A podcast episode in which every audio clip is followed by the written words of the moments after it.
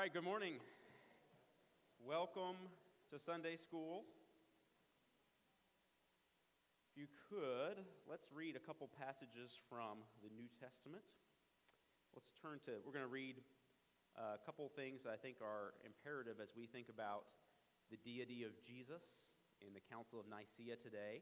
So if you turn to Colossians 1 15 through 20, and then we'll read John 1 as well.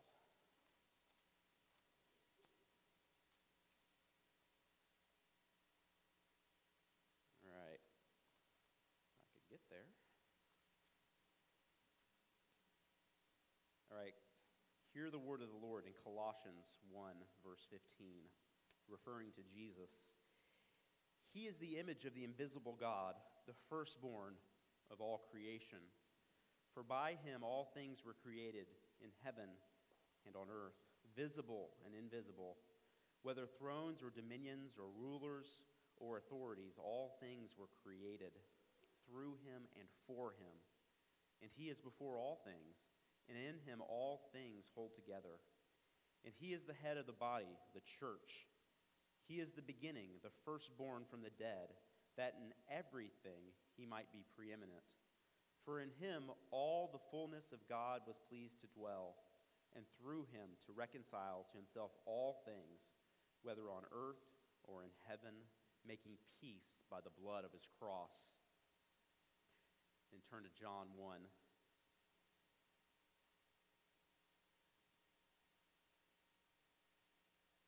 We'll read the first 18 verses of John 1. All right. In the beginning was the Word, and the Word was with God, and the Word was God. He was in the beginning with God. All things were made through him, and without him was not anything made that was made. In him was life, and the life was the light of men. The light shines in the darkness, and the darkness has not overcome it. There was a man sent from God whose name was John. He came as a witness to bear witness about the light, that all might believe through him. He was not the light, but came to bear witness about the light. The true light, which gives light to everyone, was coming into the world. He was in the world, and the world was made through him. Yet the world did not know him. He came to his own, and his own people did not receive him. But to all who did receive him and believed in his name, he gave the right become children of God, who were born not of blood, nor of the will of the flesh, nor of the will of man, but of God. And the Word became flesh and dwelt among us. And we have seen his glory, glory as of the only Son from the Father, full of grace and truth. John bore witness about him and cried out, This was he of whom I said, He who comes after me ranks before me, because he was before me. For from his fullness we have all received grace upon grace. For the law was given through Moses, grace and truth came through Jesus Christ. No one ever no one has ever seen God, the only God who is at the Father's side. He has made him known. Let's pray. Heavenly Father, we praise you, Lord, for the Word becoming flesh. Lord, thank you so much for the reality that Christ came as a man and lived a perfect, holy life, and then died a cruel death on the cross and rose again and ascended into heaven and is now seated at your right hand. Lord, we praise you for that truth. Lord, praise you that in that truth, Lord, we have our redemption. Um, Lord, we have forgiveness of sins. Thank you, Lord, that you saw fit to do that, to purchase for him a bride, and that's who we are, the church. So, Lord, as we look at the history of your church, Lord, we pray that you would help us see how you have sovereignly maintained and kept and preserved your church Lord, so you can create a pure bride, Lord, that will worship you one day undefiled. So, Lord, may we, even as we consider these things, Lord, worship you because of your sovereignty and for your great love for us. Lord, help us understand that um, the reality of the truth that we're talking about today um, did not come um, freely and easily, um, but it was a battle that was fought. And um, Lord, it is evidence of your grace in the history of your church. So thank you for that, Lord. Lord, I ask that you would uh, bless us during this time. In Christ's name we pray. Amen. Okay, well, good morning. I'm glad you guys are all here. And today I have one really singular purpose, and that is to talk to you about um, the formulation and um, execution, I guess, of the um, Council of Nicaea, which happened in um, the Roman Empire in 325 AD. Um, last week we talked about the fact that the Christianity was now a recognized religion in the Roman Empire. And we talked about the fact that the, the era of persecution for the church had ended, in the fact that now religious freedom and toleration was accepted in the Roman Empire. Um, we talked about the church being unified under the reign of the empire, and the emperor at the time is Constantine. He's still the emperor as we're talking today. Um, but today we'll talk about something that threatened to divide the church and still continues to th- threaten to divide the church, and that's theological error and heresy. Um, so that's our primary pur- purpose today is to talk about that. And we'll see that in the Council of Nicaea, the primary issue at stake was the relationship of God the Father and God the Son, and whether Jesus, or as John refers to him as the Logos or Logos, whether Jesus is fully God. And that's the main topic we're going to talk about today. So last week I gave you about five points from Sinclair Ferguson, who said this is why we study church history. Two of those are especially applicable today.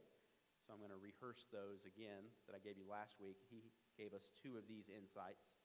One, church history helps to illuminate and clarify what we believe, and in that way allows us to evaluate our beliefs and practices against historic teaching. Um, so, the Council of Nicaea and the production of the Nicene Creed is a watershed moment in the history of the church. It cannot be um, oversold, it is a big deal. So, tomorrow is October 31st, it's Reformation Day. Um, so, today is Reformation Day Eve. And by God's providence, every week before Reformation Day, I teach, it seems like. Um, so, just as important, I would say, and similar, and there's certain monumental events in all of history, and especially in the history of the church. Church. So, just like uh, Luther, 499, 498 days or years and 364 days ago uh, from today, um, nailed his 95 Theses on the door of the Wittenberg Church in Germany um, which caused the explosion of the Protestant Reformation, so is the Council of Nicaea as far as the theology behind the divinity of Jesus. Okay, so I think one thing I wanted to highlight for you, though, because I always want to, if I had the opportunity, I'm going to mention something about the Reformation because it is my favorite part in church history, is um, as you consider tomorrow, it's a monumental event in the church, Reformation Day, what I want you to consider um, for application for yourself is the fact that the Word of God is the primary um, impetus for the, for the Protestant Reformation. We love Luther, we love Calvin, we love Zwingli, we even love some Anabaptists. Yet, um, the primary character of the Reformation is the Word of God. The Word of God had been cloaked in uh, the, the language of the church for centuries up until the Reformation. So the explosion of the Reformation is due partly, primarily, let me correct myself, uh, because of the Word of God being unleashed in the vernacular or the language of the people. Okay? So we praise God for the Reformation, and um, you'll get plenty of that next year if you stick around and decide to come back um, about the Reformation. But we are now one year away from the 500th anniversary of the Reformation, which is exciting. Um, enough about that. That is not my prime, that's not even in my notes. What happened there? But what is in my notes? Let's get there. All right, so what I want to point out is the Council of Nicaea pretty much is the first of the major, what we call ecumenical church councils. Um, last week I mentioned that ecumenical means kind of universal, means kind of the entire church is submitting themselves to these councils. It's not ecumenical in the sense that it's bringing branches of Christianity together like we think about ecumenical movements today. So we mean ecumenical, we mean um, universal. The whole church was involved in this. So, but it's important to understand that in the Council of Nicaea, the church is making orthodox views published in some way about the Trinity, about the deity and humanity of Jesus as these um, councils proceed in the next 150 to 200 years. Yet, one of the main topics is the evolution of the idea of the Trinity. But it's not like Christians didn't believe in the Trinity before 325 AD. That's what I'll point out first for you. Um, but that the early church, and obviously the New Testament writings, both illustrate for us the view of the Trinity, even though the New Testament doesn't say the word Trinity. Um, so the idea of Trinity is rooted in the New Testament. Um, you can look up all the references that are out there. If you just type in Trinity and look for references in Google, you will find a myriad of uh, places. Things like Jesus' baptism, Jesus' appeal to the authority of the Father, the Son, and the Holy Spirit in the Great Commission. Jesus testifies as to himself about being uh, one with the Father. So God is one. That's one of the first things we note about the Trinity that God is one and make, is made up in three persons. Um, so there's definitely the, the roots of the Trinity are in the New Testament. Earliest liturgical prayers, even from the 100s that we have record of, talk about the Trinity. One is called the Gloria Patri. Um, it, this is what this prayer says it says, Glory be to the Father, and to the Son, and to the Holy Spirit, as it was in the beginning, is now, and ever shall be, without world, uh, world without end. Amen. So the idea of a triune God from the existence of time, from the beginning. The earliest church fathers believed and taught the Trinity. The very earliest ones didn't use the term Trinity, that came later. They were witnesses of this truth. But these guys were also trying to survive, right? And they're trying to, to and they're expanding and growing the church. On some level, they weren't trying to give underpinnings and interpretation to the idea of the Trinity. That comes later under times of peace when they're free from persecution. And that's what we're going to talk about today. Um, but the deity of Christ was easily accepted um, at this time in the early church. One, um, one historian notes that the deity of Christ is professed in the oldest surviving Christian sermon, in the older, oldest surviving report of the death of a Christian martyr, and in the oldest surviving pagan report of a church service, and in the oldest surviving liturgical prayer. So the deity of Christ and the idea of God being one, all very early on in the church. Because there's some that make the argument that the idea of Trinity, the idea of Jesus being God, came about at the Council of Nicaea. And people still are holding to that belief. So, what I'm trying to tell you is there's definite historicity to prove that um, the Trinity was talked about prior to the Council of Nicaea. Okay?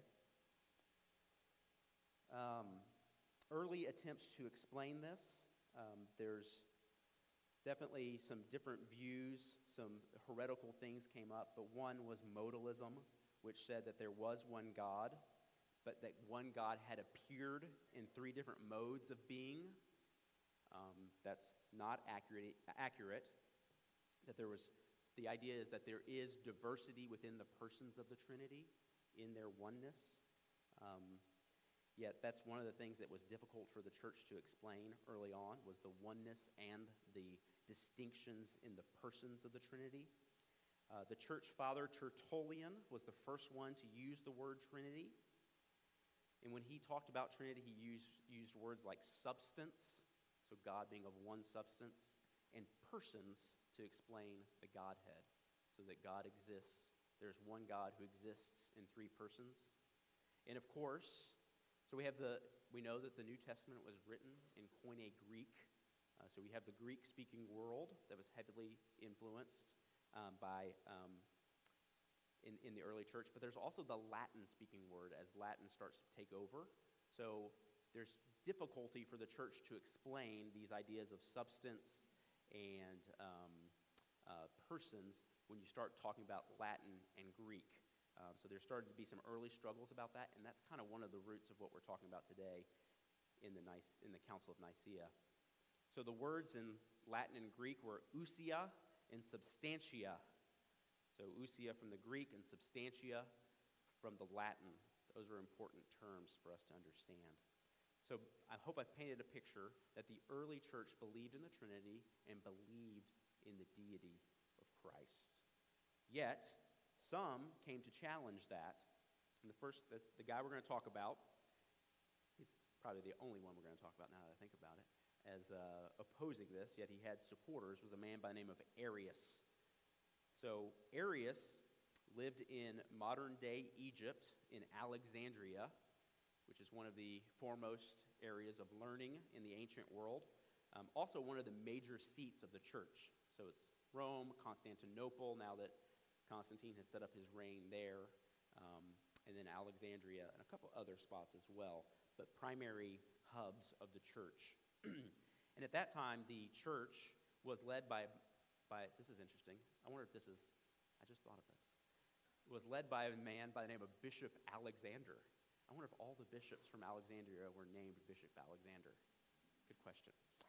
Somebody research that. Um, Bishop Alexander taught the congregation truth about the Trinity and the deity of Christ. And th- he said things like, translated into English, always God, always the Son, or at the same time the Father, at the same time the Son. So definitely talking about God's um, Trinity, triuneness, and um, but the diversity in the persons. Um, and he had a protege that worked in the church with him, and his name was Athanasius. That's character number one is Athanasius. We'll come back to Athanasius. Um, but the next character that comes on the scene is a guy named Arius. He was a young pastor within this church, and he began to object to Alexander's teaching. So he thought the idea of talking about God in multiple persons, God, Father, Spirit. We're not really going to get much into the Spirit today, um, but that comes up in the future councils. Um, he thought that the idea that if you talked about these persons, it created the idea of multiple gods, okay?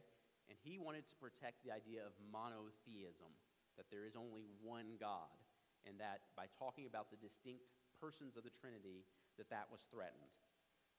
So he began saying things contradictory to Alexander. He said, If God and Christ were equal, then Christ should be called God's brother, not his son. He also would say there was a time when Christ was not. There was a time when the Son did not exist. So God would have made Jesus the Son. That was his philosophy at the time. He was influenced by Greek philosophy in Gnosticism. He almost would say that here's man over here, here's God over here, and Jesus, who became man, was partly God and partly man to make this other type of being. Okay? Is that exciting for anybody? So, kind of a demigod. And definitely, if you look at Roman and Greek culture, there was always this intermix of humans and gods, and there's some, some that were half man, half God. I think Hercules might have been that in history or in mythology. Um, so these guys, that's what his, he's starting to say that this potentially could be a demigod, that Jesus was that. This is what Arius says, okay? Let me be clear. This is not the Orthodox teaching. I am not saying this. That's what Arius said. Um, one um, historian says the Arian Christ was an incarnation of what is not God in what is not man. Okay? So, an incarnation of what is not God in what is not man. In Latin, they call that the tertium quid, a third thing, so besides human and God, the tertium quid. Um, so Arius held that Jesus was created by the Father. And if you look at that text we read in Colossians, there are some things there that might say, oh, he's the firstborn of all creation. Um, we've kind of come to understand that makes him preeminent above creation. Um, yet they're taking proof texts of Scripture to argue this. So it's not like they're just coming up with some rational philosophy to explain this. They're actually trying to use Scripture to say this. They also meant that the Son, he also believed that the Son was of lesser value than the Father. And he cited John 14, 28, which says that the Father is greater than me, is what Jesus says. So they're using their biblical um, text, which, interesting, we haven't set the, uh, the, uh, the Bible has not been affirmed by the church. What are the authoritative books of the Bible yet? Yet they're all appealing to Scripture. So there must be some acceptance of the Bible in certain books of the Bible as well. Interesting, too. So we're going to talk about that at some point. But I had this thought this morning um, as I was getting ready that nowhere does Arius point to a book like the Gospel of Thomas or something like that that we that are extra biblical that we've recognized as not part of the canon. He never appeals to one of those books, even in his uh, desire to show um, the, what, how he thinks his view is correct. So I thought that was interesting. You would have thought they would have been full of citations in the Gospel of Thomas or something like that, yet that's not the case. So even maybe at this point, the, the books that had authority, that God had given authority to, were already generally accepted by the church. Okay? Not really much controversy as to what is in the New Testament, like some try to argue, liberal scholars try to argue today. All right, so a controversy has arisen now because of Arius' teaching. He's obviously con- contradicting what Alexander has taught and what the church as a whole is teaching. So the entire region was enveloped in this deba- debate. And it wasn't just theologians that were debating it. Um, it was like you would go to the marketplace and you would make your uh, stance known, and someone would choose not to serve you, or you would not be able to buy from this person because you were an Arian, or you believed in the uh, more historic or orthodox view. It was really interesting. It really split the area of Alexandria and it began to spread throughout the empire. Um, one, one noted uh, historian said it was spirited like a political convention, probably more like a political debate, you know, more spirited like that. Political conventions generally have some unity to them, I think. Um, Arius even put his views to musical lyrics. Are you kidding me? We're singing songs about Arianism. Yet he did. Um, and I, Keith and Nathan brought this up to me today how this actually rhymed in uh, Greek, but it rhymes in English, so I don't know where my source is for this, but I'll go ahead and read it for you because it's fun. Arius of Alexandria, this was his song that the children would sing. I am the talk of all the town, friend of saints, elect of heaven, filled with learning and renown. If you want the Logos doctrine, I can serve it steaming hot. God begat him, and before he was begotten, he was not.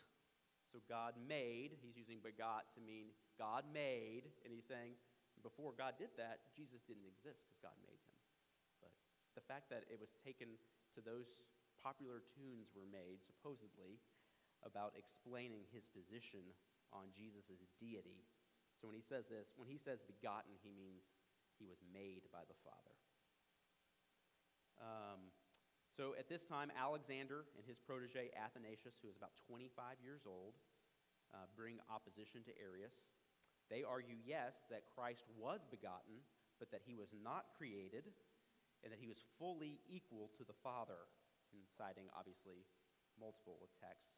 But John 1 1 is helpful, John ten thirty as well, and that Christ is co eternal with the Father. So we had these opposing views. It's so we have what's interesting is we have relative peace now in the Roman Empire as it comes to Christianity. Uh, they're not being persecuted by the state. Yet here's a theological debate that threatens the unity of Christianity and in turn threatens the unity of the Roman Empire in Constantine's view. So Constantine, using his newfound uh, appreciation for the Christian faith, uh, calls a council in 325 at Nicaea. So, 325, the Council of Nicaea is convened. So, the emperor calls that. So, you church and state people that are interested in that relationship, interesting that the emperor calls it, not the bishops of the church. Um, location for Nicaea, it's in Asia Minor. It's about 45 minutes, 45 miles from Constantinople, which is modern day Istanbul, just to the uh, west of Istanbul. Um, they actually met. There was a great hall there for the emperor, and that's where the bishops met. And there was much pomp and splendor involved in this council. So, this is the first time all the church was together to make decisions regarding what is Orthodox teaching. A church tradition says that 318 bishops, along with other uh, deacons and presbyters, came. Uh, this included Arius and Athanasius, neither of which were a bishop at the time. So the two main people making arguments for Arianism and against Arianism aren't bishops. So their arguments are going to be made by somebody else in front of these bishops because only the bishops could be, be involved in the arguments. Uh, people came, these bishops came from all over the empire. They came from as far away as Persia to the east and as far away from Spain to the west, from the west. So the, the, the amount of geography that was covered by these men was amazing. Um, more people from the eastern half of the empire attended than from the western part. Um, part of that might have been because of proximity. Um, if you're wondering what happens, is where's the Bishop of Rome, who already has a very uh, um, influential role in the church already? He did not attend. He was too old to attend, yet he sent some emissaries to attend on his behalf. They discussed not only the deity of Christ, though, other things were, come, were uh, talked about. Probably a pretty good time while everybody's together to go ahead and get some other things settled. So they talked about what is going to be the recognized date for Easter. Um, so they talked about that. They certified what they would say would be that date. They talked about how to readmit those that had rejected the faith during the time of persecution um, and how do we receive them back into the church. They talked about how to do that and what steps they would have to take. How they would elect and ordain bishops and presbyters over general areas. They talked about that. And then which of the, what they call episcopal sees, which is like the geographic area that a bishop would reign over. They talked about which of those would be given priority. Um, so, definitely some things as far as administration of the church were talked about. So, they got those things done, and then they got down to the nitty gritty details of talking about the deity of Christ. So, that was their primary goal and the reason that they were brought together. So, just to set the, the uh, stage a little bit about the council, Arius, it's not like he went there or his uh, compadres went there without any other people following them. They actually had a decent amount of support within the ranks of the bishops. Um, their view was that they would present their case to all the bishops and it would be readily accepted because they thought it was so rational and reasonable. That was their thought. And a man, uh, last week we talked about a man by name of Eusebius, the church historian, Eusebius of Caesarea. Well, there's actually two Eusebiuses, in case anybody wants to know. Uh, there's a guy from Eusebius of Nicomedia. He made the Arian case in front of the bishops about um, why they felt like the Arian view was correct. Alexander, with the help of Athanasius, made the um, presentation about uh, why, the, why the Arian case was wrong. So you kind of have this sector of Eastern and Western bishops, Eastern heavily influenced probably more by Greek culture, and the Western ones more influenced by Roman culture on some level. Uh, so a lot of the Roman influenced Western um, bishops didn't really have an opinion on the matter. So we're kind of thinking, man, surely they have the opinion, right, that these guys are just adamantly wrong. Um, they really kind of saw it more as a, a, a debate within the eastern part of the empire. Um, and when they came, they weren't necessarily prepared to debate. They needed to be convinced one way or the other. Um, and what they were primarily concerned about, and probably under the influence of Constantine, they were most concerned about the unity and unification of the empire and Christianity under it. So they saw this as an opportunity for the faith to be splintered. And their goal, probably going into this, is we've got to seek some sort of compromise. Okay, so uh, you have bishops that support Arius, you have bishops that support Athanasius, and you have bishops that don't really care. They just want to make sure there's not too much trouble and we can keep our prosperity. Okay? Does that make sense? Um, sounds like America, doesn't it? Um, so that's what was going on and who attended the church and what their views were. Um, those bishops from the West were frustrated that the church was even entangled in this. Um, they should just be grateful that they had been freed from persecution. Um, this, one of the persons that agrees with that, one of the persons, one of the people, is Eusebius of Caesarea. So he's the one that's writing the history of the ancient church, including this time period. And he definitely was concerned about that. So the Arians present their case. Uh, like I said earlier, they were confident that it was going to be, uh, that they were going to be found correct. So Eusebius, who is the one giving the Arian uh, view, starts teaching and talking about how he believes that Jesus was made and how they believe that is the right way to go forward. And as he's talking, shouts of blasphemy and heresy begin accompanying his presentation. So obviously, obviously people are, some people are very much upset with this.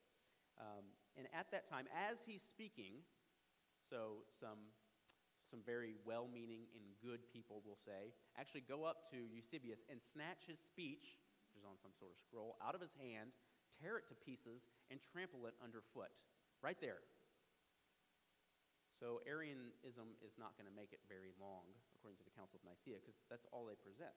Um, And then Athanasius presents his view.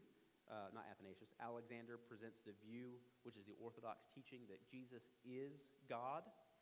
And this is what they, they did end up accepting that. And they came up with the word homoousios. So homo, H O M O, ousios, O U S I O S, that Christ is homoousios with the Father, of the same essence, of the same substance. So, not a separate deity, but of, made of the same stuff, as you've heard Dan say. So, Jesus, the conclusion of Nicaea was that Jesus is homoousios with the Father. Um, the statement was that Christ was begotten, like the scripture says, not made. Um, another way to say that was that Christ was decreed to be eternal and divine, equal with the Father, and infinitely greater than a created being. Those are the views that they came down with. I put on your notes what they ended up publishing. It's on the second page the Nicene Creed. And really, so if you look at it, the very bottom part is kind of the condemnation of the Arians. We'll talk about that in a second. But there's kind of three steps here, and we there this is what they wrote to say this is what we believe. They're trying to say is we believe in Trinity, we believe in God existing in three persons, and these are God being one and existing in three persons, and this is what they say. Just look at it without reading it for a second. So we say we have some things about God, the Father, right? The, the Father Almighty, maker of all things, and then a whole chunk about Jesus, right? Well, that's what they were arguing here. They weren't trying to formulate the entire Trinity, and then they just kind of throw in, and in the Holy Ghost. So we believe in each of these things and in the Holy Ghost. They don't deal much with the Holy Spirit at all here, um, but they do um, get to that eventually. But at this point, this is what they talk about. So let's read it.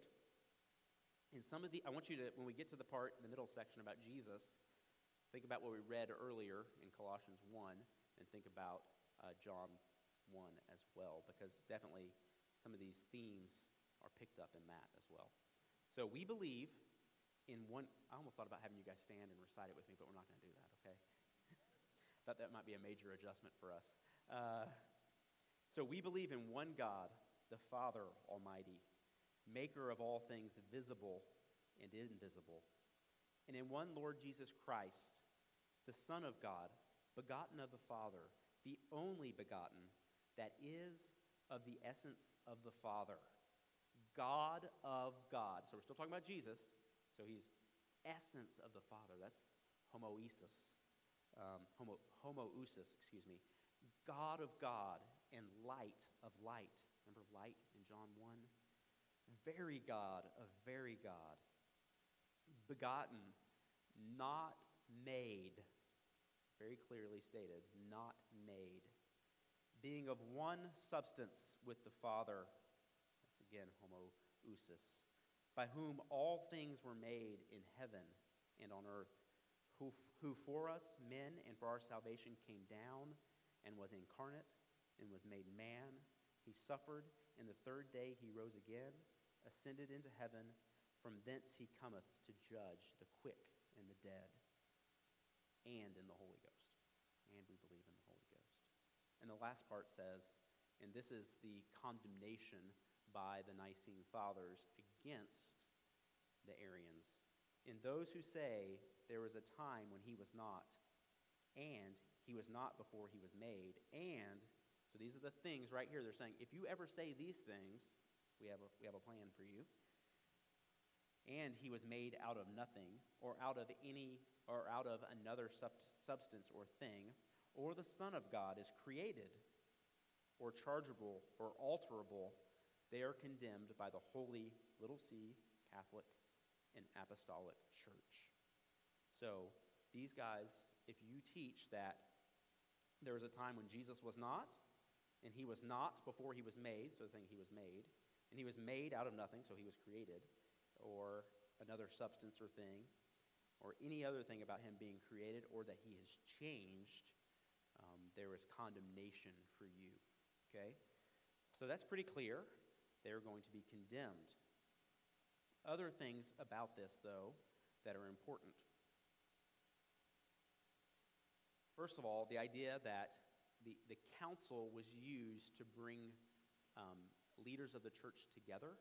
Um, this is a precedent that's set for the church that extends for a long time. Um, when the church, Roman Catholic Church in the 1500s, is losing ground to the Reformation, the Roman Catholic Church called a council. It's called the Council of Trent. And at the Council of Trent, they pretty much said the things about um, the reformers that they said about the people teaching Arianism. So the, the precedence for using a council to dictate church law and come to decisions about the church starts here. That's a, that's a major facet of church history. And it's actually, if you think about the Reformation, it's one of the ways in which the church tried to reform itself was by using councils when it started becoming corrupt in the Middle Ages. So the use of those councils, probably this is the first time it was used, and it changed the course of history forever. Uh, the view that the, the, this is the Nicene Creed, the view that the Nicene Creed gives about Jesus is accepted, about his deity, is accepted in the Protestant realm, the Catholic realm, and the Eastern Orthodox realm. Okay? So all the branches of quote unquote Christianity accept this creed. Um, we talked last time about the Apostles' Creed, which was written before this. Not all branches of Christianity, when I say that, I'm putting in quotes for the recording, um, all branches of Christianity accept the Apostles' Creed. The Eastern Orthodox Church does not accept the Apostles' Creed. Um, the Roman Catholic Church does, and the Protestants, for the most part, do. Um, Nicaea resolved the fact that Jesus is God, but it's not a perfect document. Um, it does little to distinguish between the three persons of the Trinity, that's most noted in the fact that it only says, and of the Holy Ghost. We don't know anything about what the Holy Spirit's work is and how it, it is a distinct person. He is a distinct person uh, from the other members of the Trinity. Um, so controversies start breaking out eventually over that as well, which we will get resolved. Um, the, the part about the condemnation was actually inserted at the influence of Constantine. It was his desire to see punishment towards the Arians and uh, condemnation towards them so that the unity of the church could be preserved. So, once again, we see that balance between state and church here with Constantine. So, what happens next? So, up until like a month ago, I was like, okay, once Nicaea happens, um, everybody's resolved on the idea of the deity of Christ, and we all go along our merry way, and the church is fine forever. That is not true. For the next 50 to 60 years, there's arguments in the church. These Arians, they, they keep finding little ways to make inroads into the church. Also, they make inroads into the empire, into the leadership of the empire, including Constantine. At some point, these guys get exiled from their cities. Uh, Arius gets exiled from Alexandria, and Eusebius gets exiled from, where did I say he was from? Nicomedia. So he gets exiled from his place. At some point, he hooks up with Constantine, and Constantine brings him back to Nicomedia and allows him to be, back, be put back in good standing with the church. He even asks the bishop of Nicomedia to allow Eusebius to start taking communion. Um, we don't know if that got resolved because before he made the decision, the bishop died. Uh, but it's really strange. There's still a battle going on today. Yes, there is. I admit that. But it's not like 325 happened and the church universally accepted what was said at Nicaea. You would think they would because of the level of condemnation that the document says, but that's not what happened. Um, let's see. I said all that. So some of these Arians began to offer a compromise. Okay, so we said the word of same substance, same stuff, was homoousios. Okay, so they suggested the word homoiousios. So, all you really excited Latin followers, there's, or that's Greek, I guess, but there's one letter difference in there, and it's an I. And somehow that changes the meaning of the word from the same essence to similar essence. And the Arians are saying, how about we compromise now with homoousios versus homoousis? And Athanasius becomes the champion of the Nicene view of things. And he argues that we can't do that. That's a slippery slope. Once we add that one little letter, we're going to change things forever. So he becomes the champion of the Nicene view.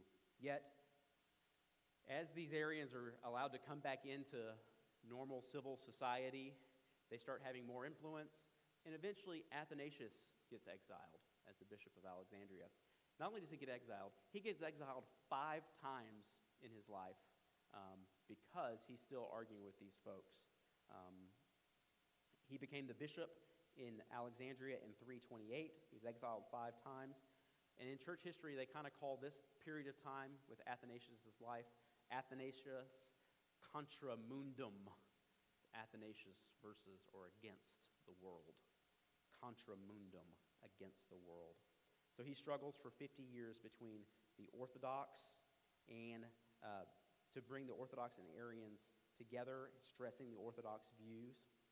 The Arians, though, as they're exiled, they do other things.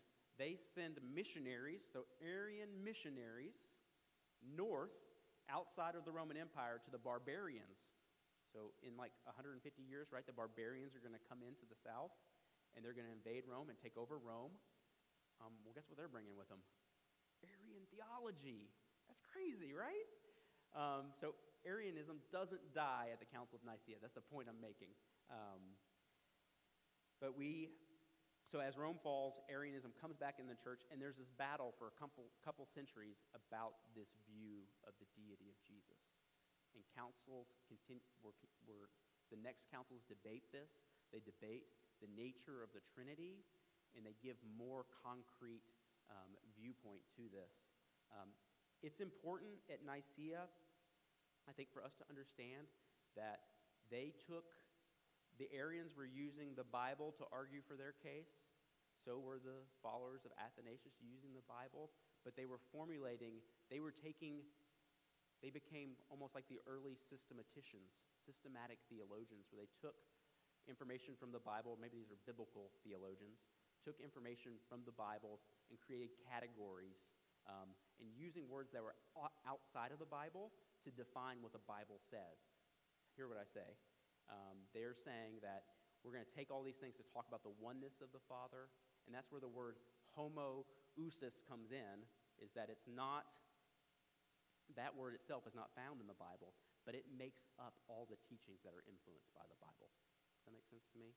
Um, to you. Makes sense to me, I think. I hope. Um, so I think that's kind of a new method that's being used at that time. Um, I think what we also need to understand is these bishops, many of them came to Nicaea bearing the marks of persecution from the previous century from the Roman Empire. So these guys had fought for the faith, and those, um, they knew that the faith was worth dying for, and that a detail like the deity of Christ was of utmost importance. So we owe these guys that stood firm and yelled heresy and wrong at, at uh, Eusebius, who was teaching Arius' teachings, we owe a great allegiance to those guys, we praise the Lord for them. Um, but the fact is that they not only were living in this society where they were free from persecution, but they had witnessed and lived the persecution of the prior century. So I commend the Nicene Creed to you. Um, I have a copy of that for you. We don't recite the, the, the, churches that do recite the Nicene Creed don't recite the condemnation part. Um, and some more things are actually added to this at the next council, which is the Council of Constantinople in 381, which we will talk about that and a couple other councils next week. And um, that is all I have. Let's pray, and then we'll have announcements, okay? Heavenly Father, we praise you. Lord, we praise you that you have um, preserved your truth. Lord, we praise you that you have preserved um, the reality of the mysteries of you, Lord, and that we can know a piece of those. Lord, we praise you that you uh, are one. Lord, we praise you that you um, exist in three distinct persons. And each of those, Lord, are worthy of our worship. And Lord, we ask that today, as we go to the worship service, Lord, that you would open our eyes to see you, Open our ears to hear your word. Lord, open our hearts, Lord, um, to what you would have us learn. May we be changed people because of the preaching of your word. And Lord, may we be faithful to love one another and to encourage one another today as we're gathered together. Ask that you would um, just bless our time today. In Christ's name.